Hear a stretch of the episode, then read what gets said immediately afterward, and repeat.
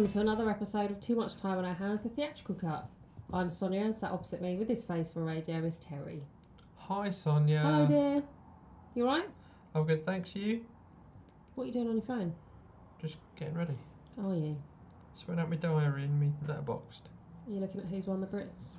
I couldn't care less. who you won just the told Brits. me won one. I was. That's why we're trying to sort shit out. I was on Instagram, Oh. being spammed with it.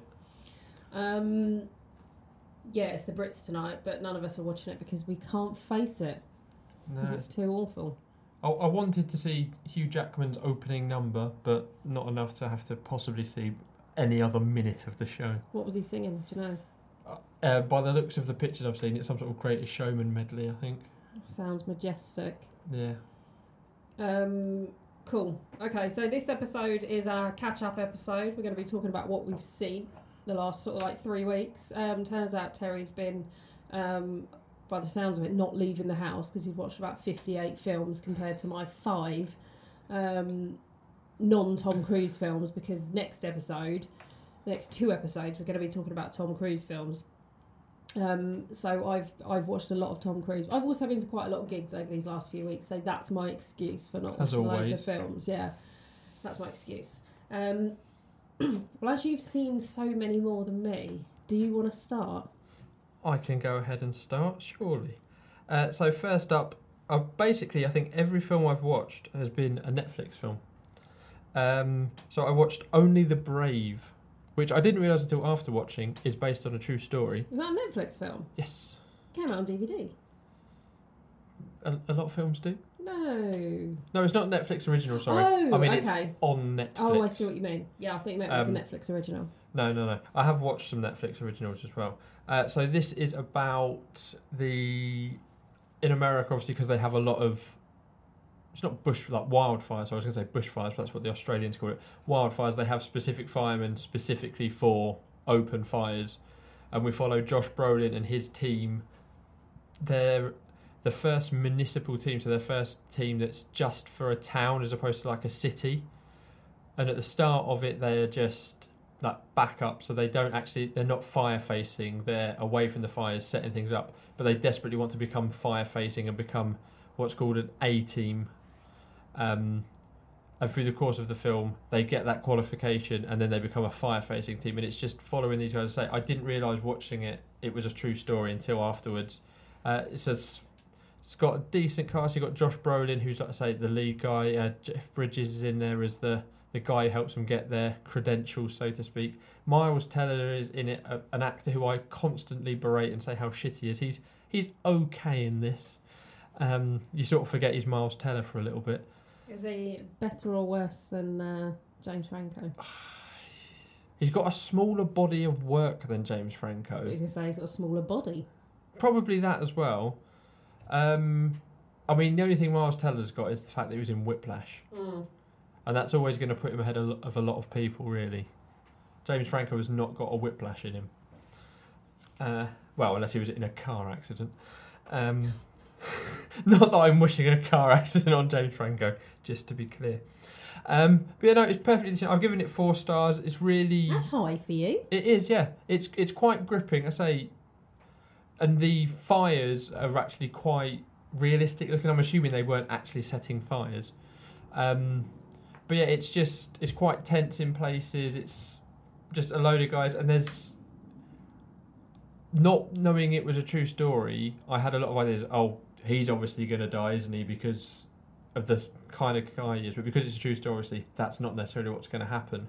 But um, yeah, really good film. Really enjoyed it. End with pictures of the real people. That's how I realised it was a true story with Hmm. like little blurbs about what what happened afterwards. I won't say too much more because I don't want to spoil it. But it, it's a touch over two hours, as is every film these days apparently. Um, but no, I really enjoyed it, and I would highly recommend. Say it's, it's on Netflix. Give it a watch. I'll be honest. As soon as you said, um, and I've forgotten what it's called already, Only the brave. I was thinking of the film Twelve Strong for some reason. The one with the Hemsworth in it. Oh, the war one. I don't know. It's just Yeah. got him on a horse, hasn't it? Yeah, I think it's some sort of Middle Eastern war film. That's the film I was thinking of. Any road up. Uh, do you want to do another one? 'Cause you, I reckon it, two of yours, one of mine. Uh, well, the next one I can knock through pretty quickly because we've covered it in some detail in a previous pod. I watched Flushed Away. That- oh, That that was on the telly box, and uh, Daisy quite liked watching it. She wasn't too too keen on the snails or the slugs. Slugs, sorry, the slugs. Yeah, because they scream, don't they? She was ju- just sort of oh. jumped a little bit at those, but yeah, she she sat and happily watched that. It's just it's just a lovely little film, isn't it? Just Yeah, lovely. I like anything with a bit of toilet humour. Yeah, literal in this case. Yep. Shall I do one? Fire away, dear. I watched a film. I thought I would um, try and just work my way through my DVD collection, uh, starting at the beginning and finishing at the end. I didn't expect to do it in three weeks. Um, I thought I would make more progress than watching one. Um, but I was just sort of going through my horror DVDs, basically because I'm having a clear out and I'm just sort of trying to thin down my collection a little bit. And I watched a film called Across the River, uh, which upon watching I realised I'd seen before. um, Hate it when that happens. That was a ruddy waste of time. No, it wasn't. Um, it's a, um, f- a foreign language film. Um, but I, d- I don't know where it was made, if I'm honest. Um, it's about a guy who um, studies, I think he's like a geologist or something, and he goes somewhere to collect the data, but the area that he's in gets flooded, so he gets trapped All right. and he's basically trapped in this village, and then supernatural things start happening. It's a it's a low budget film, and it does kind of show. I mean, it's not shoddy, but it just shows that it's low budget because the guy's on his own and he's isolated. There's not much talking in it anyway, Mm. so it kind of doesn't matter that it's a foreign language film if you don't like subtitles. There's a few bits where there are other characters where it like flashes back to other characters that are obviously wondering where he is Yeah. um, and you hear a few like radio news stories saying that there's been a flood in the area, and I think that's when a few people realise that must be what's happened to him, that he's trapped. Um, and it's like I say, it's got this supernatural element. I think there's two sisters that kind of like haunt him. Um, but ultimately, I, it wasn't very creepy. I quite liked the fact that there wasn't much talking in it Yeah. that it was just a guy um, sort of stuck on his own. But because of the budget, I just don't think it looked good enough to be compelling enough. Do you know what Yeah. I mean? I think some low budget films can work really well and compel, but I just don't think this one Especially if there's not a lot of talking, so all you've got is the visual. Yeah, and if the visual's not great, um, unfortunately, it just didn't really make the cut for me. So that one uh, didn't make it back up on the shelf. Um, no. And it's making its way to a charity shop. Yeah. It's made it onto the charity shop pile. So um, not not in the sense I'm not saying it's a bad film. It's just not one that I'd Not watch a again. keeper. It's not one that I'd watch again. I probably gave it like two and a half or three out of five on Letterboxd. Not that that really means much, but um, not terrible, but not worth a re- rewatch, in my opinion. So I've watched Across the River. I wonder what the next film in my A to Z will be. See if you can predict what it is. I don't actually know. What that you've watched, or literally No. in your A to Z? In my horror A to Z. As above, so below. Oh, it's a big jump. Oh, of course it is. No, yeah. no, no, you've said it now. When am I going to find out? Uh, probably in three weeks. Uh, so back to me. Yeah, sure. Uh, so the next one was the Netflix original. So I watched Velvet Buzzsaw. Oh yeah, I think, Uh, we, I think we've got that on the list. So that it's a new one. It's got Jake Gyllenhaal as an art critic of some repute. Uh, Rene Russo is in it as an art dealer, or sorry, not an art dealer, a oh, what's the word? I think she's not, but she has like her own. What am I thinking of? Studio, not a studio. Art gallery. That's the fella. Has an art gallery and basically she her and Jake Gyllenhaal are quite good friends, so he'll come review her shows and help her like, bump up her prices and, and make money off them. Sorry about the noise. Um, she has an assistant that she treats like shit, as most assistants get treated in these kind of films. Uh, and the assistant is at home. She's not allowed out like on the floor. She's like backroom staff, uh, and she's at home and she hears a loud thud from a, a neighbouring flat, and goes in there. And basically, the occupant has died, and the superintendent is like clearing out a few bits. She goes in and finds a fuckload of paintings that are that to my eyes they were okay, but there's clearly something about them. she's almost like bewitched by them and basically steals these hundreds and hundreds of paintings. Some of them are like big canvases, some of them are like little pieces of paper, Mm. but she steals them all and essentially then makes a show out of them. But she has to lie and say that she found them in the bin because obviously she essentially stole them. As she's leaving the flat with a couple of the pictures to get spotted, the guy goes, "Oh yeah, the guy said in his will that he wanted all of his pictures destroyed when he died. He didn't want anyone to have them." Um, and then essentially, things start to happen to people who look at the paintings and like the paintings, and it's sort of supernaturally. There's some weird bits and pieces in it. I didn't think it was very good. It just I don't know. You know when a film just doesn't grab you at all. Hmm. Like it, it wasn't bad. Jake Gyllenhaal I think is a bit OTT in the role that he's playing. Um, so the paintings are okay. There's some really cool bits where like the paintings almost start to like drip and the paint's running on the walls and like chasing people across the floor, which actually looks really cool. But like you were saying with your one, like I've watched it. It was okay. Will I ever watch it again? Probably not. I um I have to say it was um when I saw a trailer when I saw a trailer for it I wasn't immediately grabbed by it. Again, Yeah. I thought from the trailer that Jake uh, Gyllenhaal looked a bit over the top, and I think it's got a terrible title. Yeah, so the title is the name of the band of Rene Russo's character when she was a kid. I don't know why they've chosen that as the title for the film because it has no resemblance on the film really at all. Okay. It'd probably been better. I can't remember the name of the painter. But it'd probably been better calling it that. But because Velvet Buzzsaw makes you feel like maybe it's going to be a bit gory and a bit OTT, which Mm. it really, really isn't. It's quite restrained in that regard. There's a few creepy bits, there's a few jumpy bits, but nothing major. Uh, am I going again, or are you Yeah. taking one over? No, you can go. Uh, so the next one, I know you've seen. We didn't see it together, but it was Alita: Battle Angel, Yeah. uh, the latest Robert Rodriguez film. He hasn't made a film for like ten years. Oh really? What was the last one? Uh, I can't remember. Okay. Uh, Tell us about the new one. look that Do you want up. me to look that up while you're talking? Yeah, why not? Uh, so this film is produced by James Cameron. Uh, it's actually I was listening to a podcast this morning, a James Cameron special, and when James Cameron made Avatar, he was deciding whether he was going to make Avatar or Alita Battle Angel, or as it was called then, Battle Angel. And he was trying to decide, and he went with Avatar because it was a complete world build. And he always planned to make Battle Angel as well, but just ran out of time now that he's making five million Avatar sequels and he met Robert Rodriguez and he sort of passed it on to him.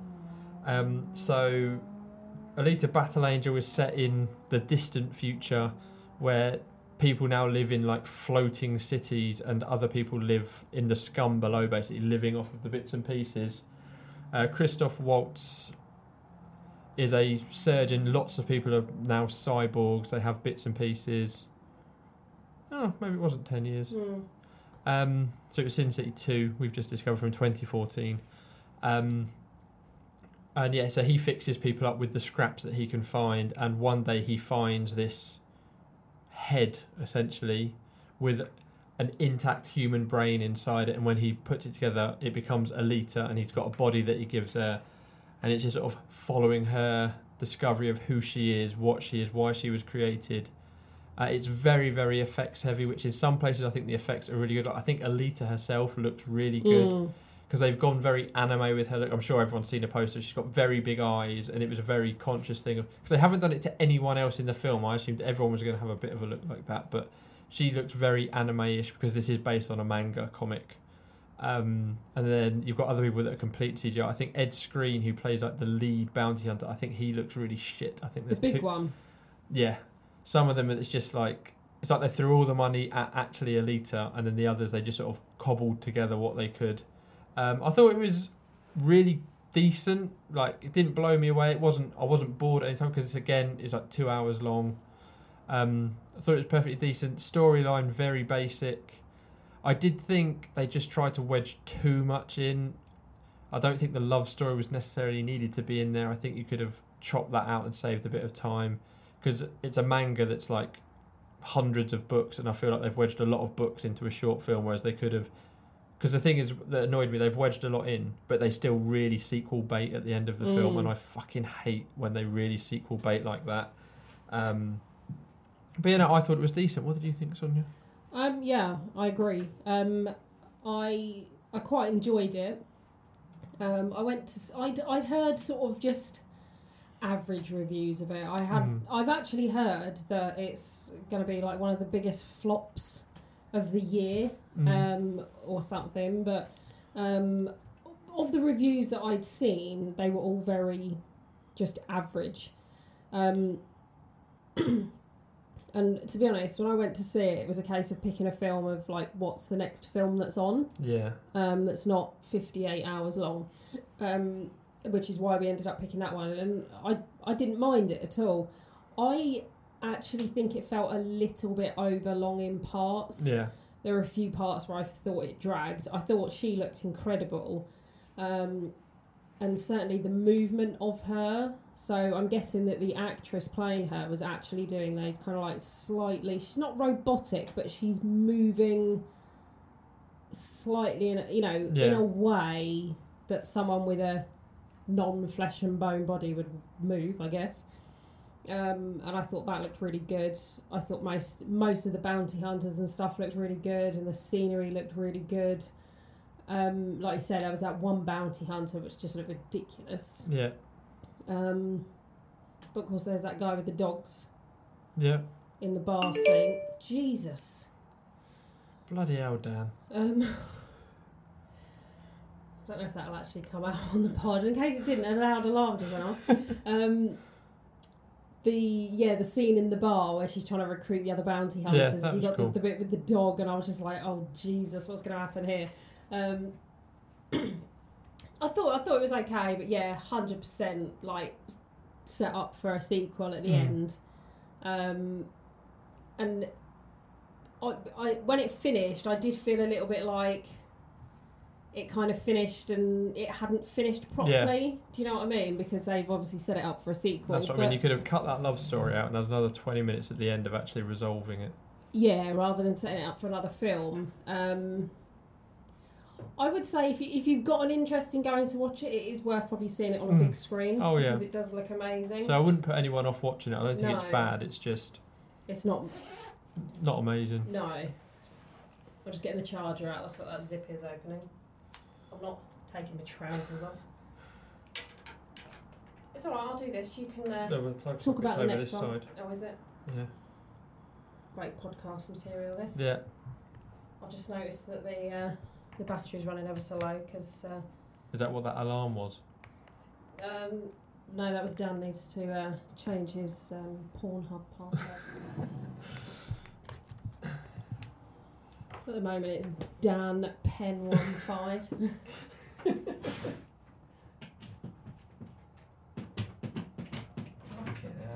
There we go. Riveting radio. There we go. We're plugged in. We're charging. All right. So next up for me was a Netflix original documentary, Fyre. So oh, the- I've, I watched that as well. oh, have you watched that? Yeah. What did What did you think? I'll let you start. Um, first of all, I'd never heard of it. I thought I was watching a spoof documentary. Uh, and then Lucy filled me in on all the details and basically said something along the lines of, "Don't you watch the news?" Um, no, I don't. I don't. So I I'd heard of it but didn't know any details. I had no clue um, what I was watching. Um, but no, I don't watch the news. I don't even have a news app on my phone. Um, and frankly, I can't. I can't get my head around the fact that these guys thought they could get away with this I know it's just and mental, pull it off. I mean, it's absolutely ludicrous. But fair play to them for giving it a go. Um, but it was just utterly, utterly just just ridiculous. So it's about it's about a group of guys who try and set up a music a luxury music festival in a very short space of time and basically Yeah. scam a lot Far too short an amount of time scam a lot of people out of a lot of money. They market it as um you know sort of like a almost like a holiday yeah, a luxury holiday on a private island with um, music thrown in. with uh, who's who who did the island used to belong to? Uh, es- Escobar. What's yeah, his name? Pablo Escobar. That's it. Um, and they and they get they get all these these in, social media influencers Yeah. to sort of like feature in this video. um, and they release like cryptic sort of Orange posts and tiles, stuff, don't isn't they, on Instagram to sort of advertise it, and lots of people get sucked in and spend thousands of pounds on these tickets, and it soon, you know, as people start turning up on the island, it soon becomes clear that it's And their luxury apartments are actually a shitty tent. That's think, wet through. Were, um, when they were like evacuation. Yeah, they were tents. hurricane relief tents from Katrina, I think. Um, there's a plane going over at the moment. Sounds like it's in the room. Um, but as if you know, nothing was going to plan, nothing was ready, everything looked terrible, and then literally the night before all the guests were due to arrive, there was a huge storm, wasn't Yeah. there? Which is why all the tents were soaked through. Um, and then shit went down. Yeah, I mean, it's just like you say, like they're just trying to put off, but there's like basically the main guy is not really interviewed. You see him in like stock footage because essentially he had a documentary crew filming them while they were trying to set up because he thought it was going to be this massive success. But everyone else who's talking is just like, this was never going to happen. We were telling them for months they need to cancel, they need to postpone. Like the couple of days before, all of the bands that were signed up started dropping out because the stage that they had was essentially like a village fete stage with no nothing. There was the original because they actually had to move Ireland because Mm. they bought the island from Pablo Escobar on the proviso that they never mentioned it used to bo- belong to Pablo Escobar, and their first social media post was "We're doing it on the island that used to belong to Pablo Escobar," so they were booted off. And then the island they chose just had no infrastructure, didn't have enough toilets, didn't have Mm. enough places for people to stay, and it's just how they ever thought they were going to get away with it. Because they It's just they essentially um, were selling these luxury villas, weren't they? But Yeah. also they'd invited a load of these influencers over um, and said that they could they would be put up for free Yeah. in these villas. They were just trying to get all going over the whole island, trying to basically book all the Airbnb, weren't they? yeah, and but trying to rent people's houses. they they'd um, planned it to be on the same weekend as a festival that Yeah. happens on the island every year anyway. So there was a massive um, extra amount of people on the island. I mean, it's it's one of those things. It's got to be seen to be believed. Yeah. I mean, maybe it seemed so unbelievable to me because I had n- no idea that this even yeah. happened. I just knew that there was a festival that had gone to shit and people were in, like, people were going to prison about it. Yeah. Who was the rapper in it? Uh, Ja, ja Rule, Oh yeah, because he's still knocking around, putting his Yeah. fingers in pies, isn't he?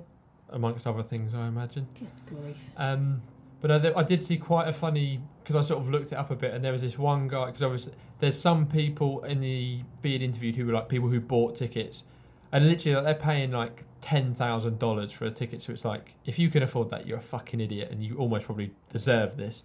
Um, but there's this one guy, he won his ticket in a raffle and just sort of went, and he said it was one of the best weekends of my life. I just saw lots of rich white kids losing their fucking minds, and I was just there pissing myself laughing at them all because there's like footage of like like we said like people are stood waiting to be shaken to their villas and then the guy just stands up and goes there are no villas. There's the fucking tent. And there is like a death race to these villas and people are running off with toilet roll stealing lock it's literally like some sort of post-apocalyptic thing but they've been on an island for like five hours. It's just absolutely unreal. It's just properly like how humans will just turn on each other with a second glance. It's just absolutely unreal It does. It did look like my idea of hell, though, being trapped somewhere without any toilets. yeah That was my. As soon as they kept saying there aren't enough toilets, I'd be like, oh my god, I'd go into fucking meltdown. Um, it, it looked horrendous, and I've I I've spoken to quite a few people who have seen it, and loads of people kind of said, "Oh, it was really satisfying watching all those rich people lose their money." But I was thinking, it's not though, is it? I mean, it's kind of like all in comparison. It would be like me going to download and being fucked over. Yeah. Um, you know, yeah, those people are richer than us and they've spent a lot of money on a ticket, but they thought they were getting a luxury holiday. yeah Um, it's still not nice to be fucked over. Um, I just, I just find it like utterly amazing the like the balls that this guy had. Yeah, 'cause to try and get away literally was- He's in prison now. Yeah, he's in prison. It was he was at a point where because they say in the thing he was at a point where he couldn't afford to not do it, even though he knew it was going to fail. Because if he stopped, he had to pay everyone back. and essentially at first you just think he's a guy trying his hardest and it's not coming off and then afterwards towards the end you find out that he's basically been lying to people saying that he's got two and a half million dollars worth of facebook shares when he doesn't have any he's telling them that he's got drake booked for the venue for the concert Yeah. and like he just get they keep they keep saying how they'd need money he'd go away and come back and he'd have the money from somewhere and then there's that horrible bit where he's got like this old guy that is like his fixer who happens to be a homosexual and he tells him that he has to go and suck someone's Oh, dick to God. get to And get water on the island it. yeah because it, it's a very memeable post it's just like i went into that office fully prepared to suck his dick and it's just yeah the fact that all these people like followed him into battle so to speak and continued like no one seemed to walk away from it even when like it just seemed like it just wasn't going to happen it's just crazy not quite as crazy as abducted in plain sight Which I still haven't watched. oh you're going to go mad when you watch that um, but yeah i would thoroughly recommend the Fyre documentary yeah. no, ma- no matter what sort of thing you're into it's just ridiculous It's just a really good watch, isn't it? Right, what else have you seen? Uh, so Gemma and I for Valentine's Day had a date night and we went to see Mary Poppins Returns. Okay. Uh, so I went into it with zero expectation. I obviously have seen the original. I'm not a massive fan of it. I don't hate it. It's just a You film that. fucking prick. Get out of my house now. Sorry. So I don't dislike it, It's but one of my favourite films. I would ever. never choose to put on Mary Poppins. Um, so this, so Jem is a massive fan.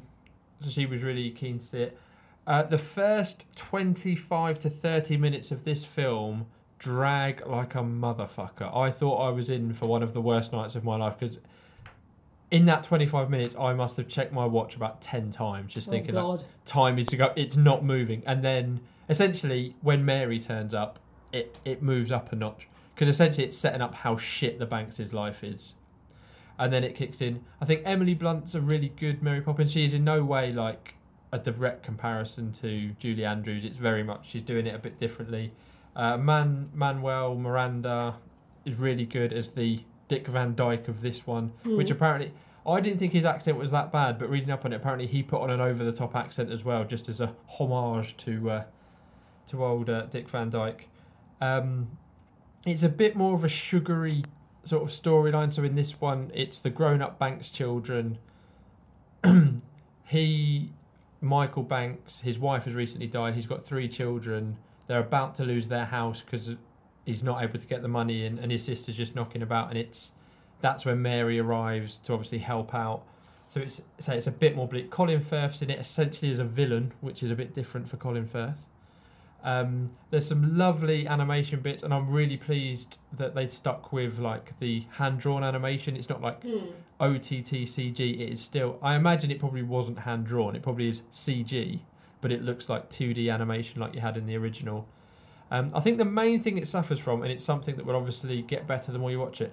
This you just don't know the songs. Yeah. You watch Mary Poppins and you know Supercalifragilistic, you can sing along. Whereas in this, the songs aren't bad. That they're just not like instant pickups. They're not ones that you can start humming along to straight away. Mm. Um, but I think one of them's been Oscar nominated, which is Yeah. like the weepy one. Um, but yeah, there's some lovely song and dance numbers.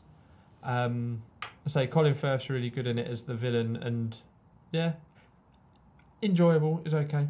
I am. I'm a huge Mary Poppins fan. Um, like absolutely love it. My favourite Julie Andrews film is The Sound of Music. Yeah. Um, but I do really, really love Mary Poppins, and I haven't seen the new one. I do want to see it. I I'm not overly taken by the trailers, if I'm honest. Yeah. But I do want to see it, and I again I've heard mixed things from people I know that have seen it. I, people have either really loved it or have just been not sure. I think Mm. some people love Jem thought orig- it was okay, and she loves the original. some people I think love the original so much that like for some like when I saw a trailer I just my thought was why are they doing this yeah, um and I, I still maintain that Emily Blunt is too plummy in it Eh, I guess. that's just my opinion like I, I found her voice quite annoying in the trailer and I thought shit that's like 90 seconds worth of her speaking how am I going to take how how long is the film just over 2 hours long Uh, I think it's a bit under two hours. Oh, it's, it's Yeah. getting better. Um, so my Valentine's Day, which wasn't a Valentine's Day, it was a Galentine's Yeah. Day, because I spent it with Lucy. Um, Galentine's Day is obviously celebrated on the 13th of February. It's where girls celebrate girls, or ladies celebrate other Mhm. ladies. Ovaries over broveries. Um, Is that an actual saying, or have you made that? if you up? know, you know. Um, and we watched um, the Ted Bundy tapes because Lucy knows how to treat me, okay? She said, I'm making you sticky mushrooms for dinner and we're going to watch the Ted Bundy tapes. And I thought, If ever I've heard a euphemism, I I'm making you sticky mushrooms. thought this is it. She knows the way to my heart. Um, now, you know I like a good serial killer yarn. yeah. Um, I do like a good bit of murder. Um, so I was looking forward to watching the Ted Bundy tapes. I really was. Um, I'm looking forward to the new film that's coming out. That Is- That's going to go straight to Netflix as well. Have you seen? I have not seen that, but um, the Ted Bundy tapes is obs- is is not fictionalized Is this the four episodes? story. Yeah, it's one? the four. It's the four episodes where they're. It's a documentary, and they're actually using tapes Yeah. from interviews with him. Now, um, I think that Netflix um, do these kind of things really well, um, and they set the bar insanely high with Making a Murderer, Yeah. um, which I th- I think was an amazing series. Um, really, really well done. Slightly biased, but still really well done. Um, and then you had Mindhunter as well, which was obviously not true life, but Mm. um, another really good serial killer show. Um, so yeah, they've set the bar like really high for themselves, and I was I. I do like hearing about Ted Bundy, but essentially, when Making a Murderer came out, nobody really knew who this who this guy was. Yeah. People know Ted Bundy and they know the story. Um, so I was very sort of like familiar with the story, and I have to say, the two middle episodes I didn't love. I quite the first one was fine. Mm. The second and the third one, um, I just found it like a real drag to watch. But I thought, well, I've watched three of the four. I might as well watch the four. Well, the last one is when he represents himself in court. It's worth watching just for that. I was going to say, is it? Can you just watch the fourth one then if the others aren't up to much? I'd probably watch the whole lot because it's not. It's not massive. It's only four episodes, isn't it? Um, you know, if you're going to go to the cinema and watch two hours of Mary Poppins, which is average at best, just double that time and watch. I would say probably a better serial killer documentary. Um, the the last episode just I think really highlights actually something which possibly isn't as clear if you've read up on Ted Bundy before. Quite what a character he was Mm. you know, you kind of know that he's very charming and charismatic and can carry himself quite well. He's obviously quite good at fooling people, but he wanted to be a lawyer and he decided to represent himself or he decided to be part of his own legal team and he would actually question his own like witnesses and question like people against him as it were Yeah. um, and it was just it was one of those things a bit like Fyre when you're thinking I can't believe I'm watching this Yeah. where you, So you is it like actual tapes of him? yeah doing it? actual video footage of him in court um, questioning people being questioned firing members of his own legal team um, and it's just mental it's just absolutely mental um, so yeah but as the as crime documentaries go I thought it was a little bit boring in the middle but I think it's definitely worth it for the last episode. If you like true crime stuff, I think it's worth a look. Yeah. No, I, it's on my list. I did start watching the first episode, but it was quite late at night, and I started to go sleepy, so I stopped watching it. I've not gone back to it yet. Uh, you, you all Ted Bundy'd out there? Mm. Uh, so next up for me, I watched a little-known animated film called Toy Story. I saw that on your Letterboxd. Uh, so I've got a Woody doll that Daisy loves and carries around and plays with. So I don't know why it hadn't occurred to me before. I thought I'll pop Toy Story on with Woody in it and see what Daisy thinks. Uh, so she she gave it as much as she gave Coco. So she'd watch it for a bit, wander off, come back. Um, but it's just, it's just such a good film. I forget how much I love the Toy Story films because it's probably the first time I've watched it in a good few years. Um, and obviously we've got Toy Story 4 coming out this year, which from the trailers I've seen looks bloody amazing. Um, but yeah, it's just so lovable. The characters are just really, really good. Crazy to think that Billy Crystal turned down Buzz Lightyear. What a different career that man could have had. Um, which is why he did Monsters Inc. without reading a script because he didn't want to miss out again. Um, but it's just such. I mean, it's just a buddy film, but it happens to be a toy cowboy and a toy Buzz Lightyear. And obviously, this one is where you've got Sid next door, the vicious toy. I was going to say molester then. Murderer and defacer. It's just. Some of those toys are quite creepy. Oh yeah, like the the baby with like the spider body Mm, fucking hell. and the doll with like the fishing rod head. It's just, yeah. It's. I mean, what can you say about Toy Story? It's all been said. It's just a lovely film, lovely music, a lovely message, and it's just, yeah. I want. Terry, you've Mm. got a friend in me. Just yeah, smashing stuff. I um, I don't know if you know this, Terry, but I'm I'm quite a fan of the Toy Story. Yeah, I know. Which is, can I remember you were not a big fan of Tom Hanks, but obviously love Toy Story. No, so for ages I resisted um, the lure of Tom Hanks, which is strange because I had seen many films of Tom Hanks that I liked, but I always resisted because I, controversially, I'm not a massive fan of the film Big. Um, I think it's pedotastic, but um, lots of my favourite films have Tom Hanks in it. But my Toy Story one definitely, and probably Toy Story three are in my top ten films of all time. Mm. I love Toy Story one, and and I, I think I own a version of all the characters, like the main toy characters in it. I don't think I've got a Bo Peep, but I think I've got everything else. Um, but yeah, I absolutely love it, and Woody is one of my all-time favourite characters. yeah, he's um, just. It's my favourite Tom Hanks character. I really, really, I'd put him up there, like best friend level. He's up there with Samwise. Yeah, he's that good. Not so good in a volcano, I'd imagine. I've got um, my Woody doll. I've written my name on the bottom of his boot, like Andy's got, with the backward den and everything. And I've got an oris- original Buzz Lightyear from when the first film came out, and his wings still pop out and everything, and his arms work. Wow. I know. Yeah, no, I, when four comes out, I'm sure they'll reissue them, or so I'll get them all for Daisy because she Mm. loves my Woody. Um, Dad, you might want to cut that out. She loves my Woody doll. um, yeah, good choice. Love Toy Story. Uh, is it me next? I don't well, know. the next two I saw with you. Oh, they're the only other two that I've seen, so let's crack on. Yeah, so Sonia and I had a cinema day, first time, Oh, first time in a long time. Yeah, had a, had a cheeky Nando's in between. It was in between, wasn't it? Um, although Sonia was not given the avocado in her salad and, and had to have words. Um, so first up, we saw the kid who Gave would them be a king. terrible review on TripAdvisor.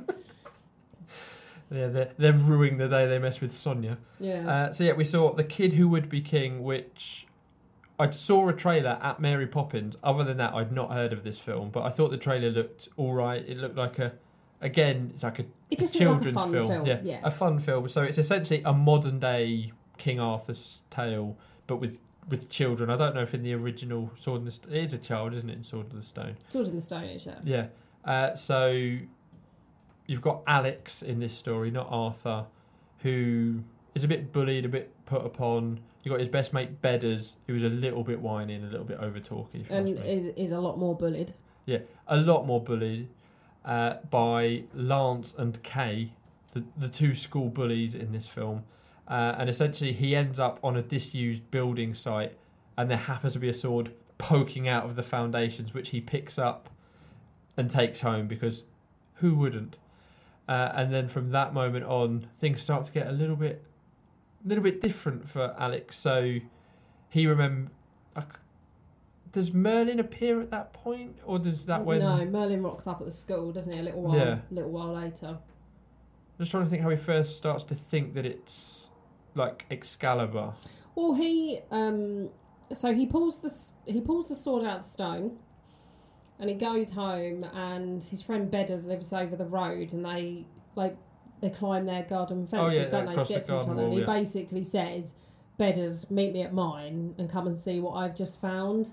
and then he tells the story to Bedders, and Bedders kind of says, "Oh, you know, do you think this is the sword in the Oh, stone?" And they it, yeah. make these jokes, don't they, about it being the sword in the stone. Um, but then it soon becomes quite apparent that actually it is. Yeah, so that's when Merlin turns up. Play. He's an older kid, and I really like the way he uses his magic because he basically just like clicked his fingers and slapped his hands together. I just thought that was a bit, bit more interesting than just being like abracazam or something like Mm. that. Um, and he tries to go incognito at the school, but fails quite miserably, and essentially gets bullied himself, and then has to leave the school. Um, in order to power himself up, he needs badger urine. What are the others? Chicken bone, no, ground pig bones, I think, Yeah, something ground bones, badger urine, and blood. of something, yeah, which he basically gets from KFC. Yeah, there's a budget KFC, and those those elements are found in that. So he's eating a lot of chicken and uh, drinking cherry cream. coke and eating ice cream to get to boost himself up. Um, once Merlin turns up, we sort of get the back. Oh no, we get the backstory at the beginning, don't we? In a lovely sort of animation Mm. about Morgana and Merlin and the fights back in the day. Um, and essentially, Merlin has come because Morgana is about to try and make a play for the for the Earth again. Uh, played by Rebecca Ferguson. Very very creepy. She's sort of she starts off in this sort of underworld. She's almost like in the roots of a tree, Yeah. and there's everything she says is like echoed but by different voices, and it's re- proper creepy, which I really really liked. Um, and essentially, they start. She starts sending her minions for Alex, and when they come, basically they climb out of the earth, and they're they look a bit like ring wraiths, but on fire, don't they? Mm. But once they hit the earth, only Alex and the people that he has knighted with Excalibur can see him. Everyone else like disappears, which leads to some hilarious results when they disappear again. And he basically has to battle these demons, and each time more and more arrive, and it essentially becomes a quest film where he's got to try and defeat Morgana and and her hordes and save the earth. Um, yeah, I thought I really liked it. I thought it was just a very sweet film. It's obviously a kids' film, but not yeah. not like a ba- it's not babyish No, in no, no. And I thought some bits were quite funny. Um, Merlin was brilliant. Yeah. Um, for me personally, like Merlin, like steals the show. So he he appears to us as a as a young man, late Yeah. teens, young Yeah. Um, and he, like I said, Terry says he tries to go incognito at school, but when he sort of reveals his true age, he's played by Patrick Stewart, Yeah. of course, brilliantly as well. In a Led Zeppelin like, t-shirt. super camp. So when yeah, when he's um, young Merlin, the Led Zeppelin t-shirt is black, and when he's old Merlin, it's The- grey. all, all of his it? cra- all of clothes his like clothes grey turn grey. Um, and then you've got Morgana, who for the most part is is underground. I re- those underground scenes really reminded me of like Lord of the Rings imagery. It was it was quite creepy in parts, and I thought. I mean, I don't know what certificate it was. Was it a PG? PG. I thought little kids might find it a little bit creepy. Kids like to be scared though. Um, I guess it depends on how old they are, but I just I just thought it was. But I like that when you go and see a film that's aimed at like, I guess not like the under tens, I would Yeah. guess. Um, when it's not babyish and it's just got that element of creepiness, or or it's quite funny because Yeah. there were bits in it which I thought were quite funny, Bedders made me even laugh for- a couple of times. even for adults. Yeah, Bedders was funny. Merlin was great. Um, it got you know a little bit twee and a little bit saccharine towards the end when Yeah. he's telling his mum how much he loves her. Because one of my absolute like, um, like real issues I have with films with kids in is when they try and get the kids to act too grown up. Yeah. And I just think, and I think I said this to you afterwards. It's like I wish they'd just let kids talk like kids, like they Yeah. get them to s- speak too properly. Yeah. And I just think that you know, just drop your t's and don't pronounce things properly, and just like maybe ask that ten-year-old how they would say it rather than have an Mm. adult write how they think a ten-year-old talks. Do you know what I mean? Yeah.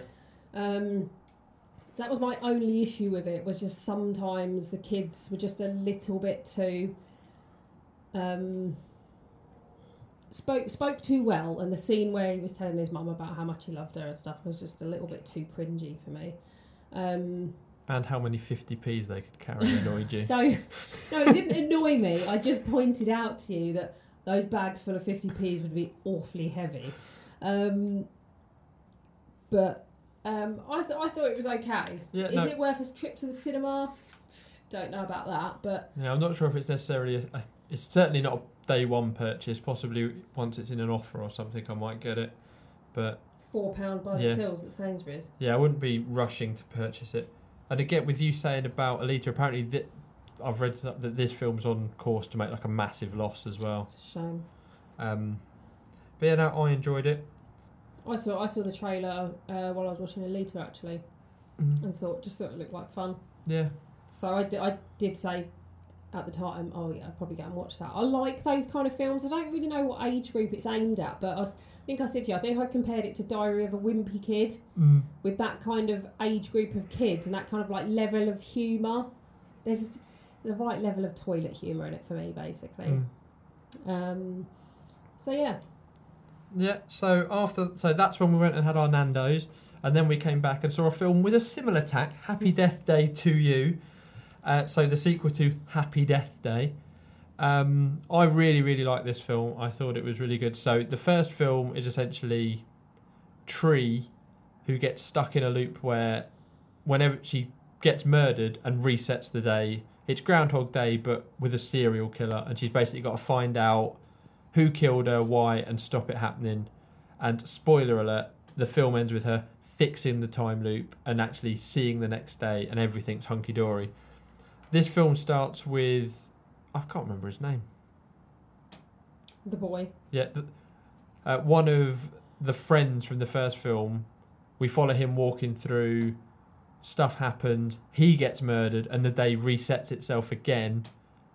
And at first, I was thought we were just going to have like a rehash of that film, but from this guy's point of view. yeah, and we were just going to have to find out why he was getting very quickly that turns it on its head because we find out the person trying to kill him is actually himself from like an alternative dimension slash timeline.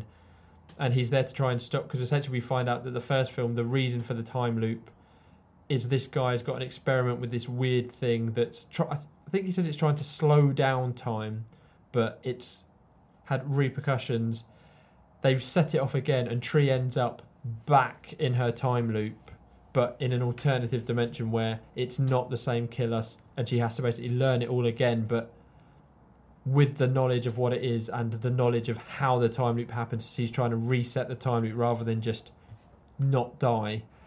Um, but yeah, no, I thought it was really good. There's a lovely little montage in the middle where she has to like, she basically decides there's something she has to do, and she has to just keep killing herself to reset the day. And there's just like a montage of her killing herself in lots of weird and wonderful ways. Like one, she jumps out of a plane without a parachute, drinking bleach in the middle of a supermarket.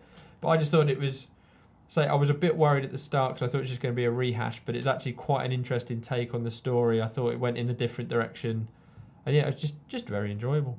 And the thing is with um, with her waking up um, at the start of the day, and she thinks it's the same day, but she realizes it's in a. She doesn't realize at first that it's essentially what are we saying, a, like a parallel Yeah. universe. And um, the guy who set up the experiment explains to her that there's like six parallel universes, and he says, you know, you've you've woken up in another one. So there are certain elements of her life which are different and she essentially has to decide okay we're going to close the loop but she can kind of choose which universe she goes back to the one that she was in originally or the one that she's in now and both Yeah. have both have pros and both have Yes. cons and she's got to decide because there's a there's two huge things that are different in this timeline that she's in compared to the one that she was in originally and she's got to decide where she's going to go um, I absolutely loved it. I loved the first one. I really liked the idea. Um, I really like her as a character. Yeah. Um, she's quite unlikable but likable as Yeah. well, if that makes She's sense. She's likable in her unlikableness because she's Yeah. just so pissed off at having to do this yeah, Because there's the bit where when she first wakes up back in the time loop and she's literally storming through and she's just got this face of thunder on and she's just so fucking miserable screaming at people.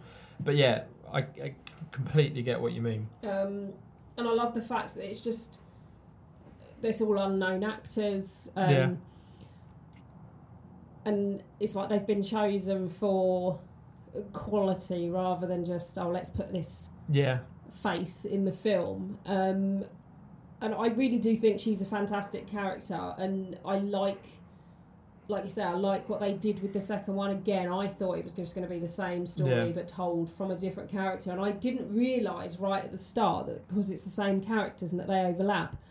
Because when we see the when we first like enter the film, if you like, and we've got this guy waking up in his car, and we're going back to his dorm room, he goes into his his room and his roommate is in bed with a girl. And it didn't twig to me at first that that was tree and the guy from the first film. And it wasn't until he went back the second time i was just like oh shit it's him. And of course he ah. was in the first film as well Yeah, as the roommate the who room, kept yeah. coming in um, and i loved that i absolutely loved it um, like i would normally i'd say if you're a horror fan go and see this because happy death day is classed as a horror yeah, um, and I was talking to someone about it the other day actually about they said they, they didn't think it was a very scary horror film. And I said I don't. Uh, It's, it's not. at- It's not at all. I said it's like a horror comedy. But he said uh, this was Tim that I was talking to. He said, yeah, it's a horror comedy, but he didn't find it scary or funny. Oh no, I found it quite funny. Um, I probably found it more funny than scary. Yeah. But it's still filed with my horror films. oh yeah, yeah, it would go in horror. Um, It's got a serial killer in it. I um and I did buy Happy Death Day when it came Mm. out as well. So um and I think this is a really really decent sequel. Yeah, the only thing I didn't like was the fact that y- you've got a character of the dean of the high school Oh, or the college, and he's like proper quirky OTT, like they always seem to be. It would have been nice if he'd just been a straight laced dean who just wants to stop the experiment, whereas Mm. they had to give him like this quirk, and it was just a bit like. I get the sense that potentially maybe he's like some sort of stand-up comedian in America, and they've he's like the face. If you know, where you said they're not faces, they're Yeah. actors. He might potentially be someone who people would know that they've thrown into this Right, film and let him like have a go, kind of thing. But yeah, that was the only downer for me. But otherwise, I thought it was a really, really good film. Yeah, really decent. Um, so that was that's the last film I watched that wasn't a Tom Cruise film. Uh, so I've got four more. Oh bloody hell! Uh, apologies, everyone. So next one will be quite quick. So I rewatched A Star Is Born. That obviously came out on DVD and Blu-ray. Did? I wouldn't know. Uh, I got a Blu-ray steelbook of that. Um, I can hear crack. Sorry to interrupt. I can't I'm, hear any crackling. I'm cutting out. I can't hear now. You carry on talking. Um, so yeah, so obviously we've mentioned we've talked about it before how much I enjoyed it, and obviously in the end of year pod I didn't have this in my top ten. Um, I still really enjoyed it. I enjoyed it possibly more. I think the songs in it are amazing. I think the acting's in it amazing. For me, the ending still left me cold. Um, I won't go into the reasons why. I think I've nailed why the ending doesn't do it for me which I won't go into because obviously that would be quite spoilery. But I still really enjoyed it. I still think Bradley Cooper is amazing in it. Um, I don't think he's going to win the Best Actor Oscar, but it would be nice if he did. Um, I think he should be in a sh- with a shout with Best Director, but obviously he won't win that because he hasn't been nominated. Um, but yeah, everything in the film, everyone in the film, Sam Elliott, Lady Gaga, um, just obviously a very very good film. Uh, next up, I watched Reign of the Supermen, which is a DC animated film, um, which follows the death of Superman. Uh, if you've read the comics, it's a fairly faithful adv- adaptation of what happens in the wake of Superman being killed by Doomsday and people and things that try and replace him in Metropolis and protect the planet. With obviously stuff happening that you've got Doomsday appearing, and Lex Luthor has obviously got ulterior motives. Uh, and then next up, I watched a couple of random films that I found on Netflix. So, The Super, which I watched purely because it has Val Kilmer in it. I saw that. Yeah. And regular listeners will know that I do love Val Kilmer. So, The Super was actually really decent. So, it's. We start off with a Well, we start off with someone being murdered in their flat uh, in a creepy way where she's been. She thinks there's noises in one room and then she gets attacked from another room. But essentially, this guy with his two daughters he's going for a job as a super at this hotel. So obviously, like essentially from a, in the UK speak, an odd job man. Uh, he gets the job. He has to live in this crummy little apartment because there isn't an apartment ready for them yet. Val Kilmer plays Walter, he's got a sort of Middle Eastern accent. He's a bit weird. He's a bit creepy. People like don't like him. He's another super there, um, and essentially, people continue to go missing. We see them getting murdered, but to everyone else, they're just going missing, and things weird things are happening. And it very much points to the fact that Walter is involved in this.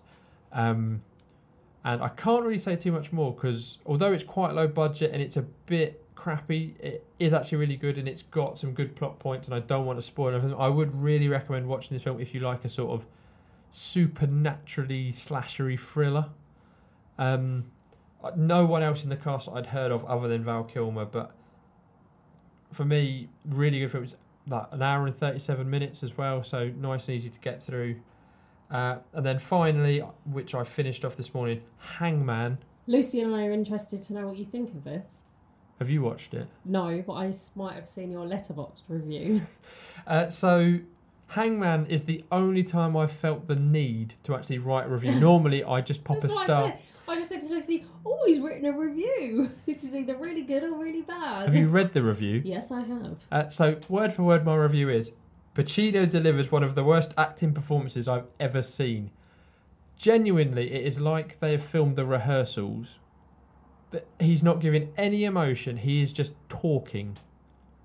And I know obviously people talk, but someone's dead and he's just talking like they've popped to the shops to buy a, a pint of milk. It's just so.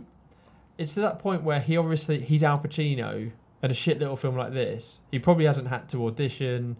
They've just gone, oh, Al Pacino wants to be in this film, throw money at him, and he just doesn't give a fuck. No one else in the film is very good either. But essentially, it's a serial killer film where the serial killer is playing hangman. So he kills someone, hangs them, and carves a letter into them Okay. and they've got to try and work out why he's doing it. It sort of goes. Al Pacino's like a retired cop. Karl Urban is a cop who, well, he was FBI, but he came back to be a small town cop because his wife was murdered and he's desperate to find the murderer. And then Brittany Snow is a journalist who, for some reason, has been given all access pass to follow him around, despite the fact he's on this horrendous murder case. Um, it's just I had to watch it to the end because I needed to know who did it because I, I had a suspicion that it was one of the three main characters, possibly because of their dreadful performance where they seem dead behind the eyes. Um, but it wasn't. There was an extra killer in there. Ooh, Um, but yeah, just I wouldn't recommend it. It's I'm totally gonna watch it. again, I think it's only about an hour and a half long, so it's not a long one.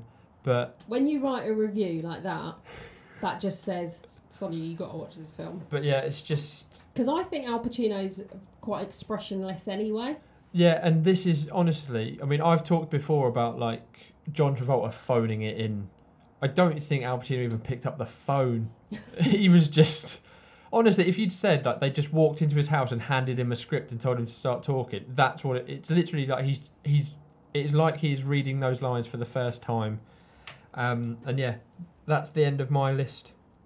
That's what I've been watching since we last recorded. How many stars did you give it? At one. It's still got one star. Have, Uh, you, ever, have you ever given anything no stars? Yes. I can't remember what. Um, I gave it one star because some of the murders are a bit grisly. Oh, okay. Um, I've definitely given zero stars. Please don't look through your Letterboxd now to see what you've given zero stars to. Maybe you can do a spreadsheet. Yeah. Oh, you know I love a spreadsheet. Stop looking at it. I'm just trying to fill air. Um, I've got silent scrolling. yeah. I'll put the noise on my phone. Which, What like mums do. You know, Yeah. the tap of all the keys. Yeah, you turn it off, turn it off, turn it off, turn it off, turn it fucking off. yeah. I don't even know why that's a fucking option.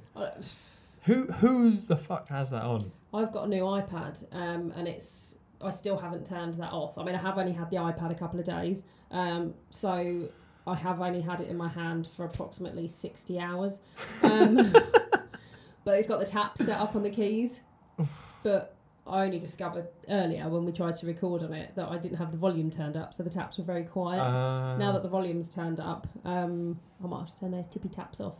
yeah. Um, mind you, the way I type, there's not much taps going on. tap. Tap. Yeah, I'm a one finger. Where's the A? um. Anyway, we've digressed now. So Yeah. That's our catch up for the last uh, couple of weeks. Um, like I say, I haven't watched much because I've been at gigs and I've watched an awful lot of Tom Cruise films. Um, so next week, Terry, next episode, what are we talking about? We're talking about Tom Cruise, or more specifically, the Mission Impossible franchise. And Terry and I are going to try to put them in order of how we like them. Um, Yeah. or how good, yeah. I mean, go- some we're gonna try and positions in the six are easier to, to Yeah. pick than others. Um, Terry and I have had quite the time with this. Um, but yeah, so next episode that you guys hear will be us putting the Mission Impossible films. Essentially, In pulling order. our hair out. Yeah, basically. Um, so that's it for now. Thanks for listening as always. We're going to do the social media stuff. Um, probably let Terry do the official stuff because I never remember what it is. So we are Theatrical Cut Pod on the Instagram. Um, and then I am Prefax and Sonia is Mallory underscore watches. And we're on the Facebook, so you can search us as at Theatrical Cut Pod or just Theatrical Cut. Uh, we've been doing a lot of polls and things on Facebook, and obviously with the Oscars coming up, we'll definitely be doing some You'll polls defi- around yeah, that, around the Oscars night. Um, about the Oscars because we get a lot more excited about the Oscars than we do about the BAFTAs. Oh, I got quite. I, if anyone who follows on Instagram, I went fucking hog wild on BAFTAs night. you did you did go a little bit uh, wild, but um, I kind of feel that was for the benefit of the pod. Yeah, uh, no, I love the BAFTAs. Yeah, but it's not the Oscars, is it? Mm, I mean, yeah, it's not the Oscars. I though, mean is to it? be fair, I mean we said we weren't really going to talk about the BAFTAs. The BAFTAs was pretty. Joanna Lumley, God bless her, she's a lovely woman. Whoever wrote that fucking script for her needs to be taken into a public field and executed. like normally you'll get sort of "Ah," laughter. Like genuinely, there was a bit where she made a joke about something to do with Steve Coogan. I don't know what it was, and Steve Coogan just looked at the camera like, "You seriously just fucking said that out loud in an awards ceremony." Well, I'm gonna have to find that clip now. Honestly, it's awful. Um, good. Have we done the social media stuff? Uh, yeah, we've done ours. Are we going to do the, bits. the mother pod? TMTOOH. Yeah, on that's the one. Uh, this is the same now, Oh, it's isn't the it? same, yeah. Yeah. They, It's on the both, and they're on Facebook as well. too much time on our hands. Yeah, Um, we're getting so fucking hot at this. I know. it's only taken us like a year to know what they're called. Uh, but sweet, thanks for listening. It's been Emosh. I'm looking forward to Mission Impossible next week. I think it's going to be a mission impossible to put them in oh, order. Oh, boom! Mic drop.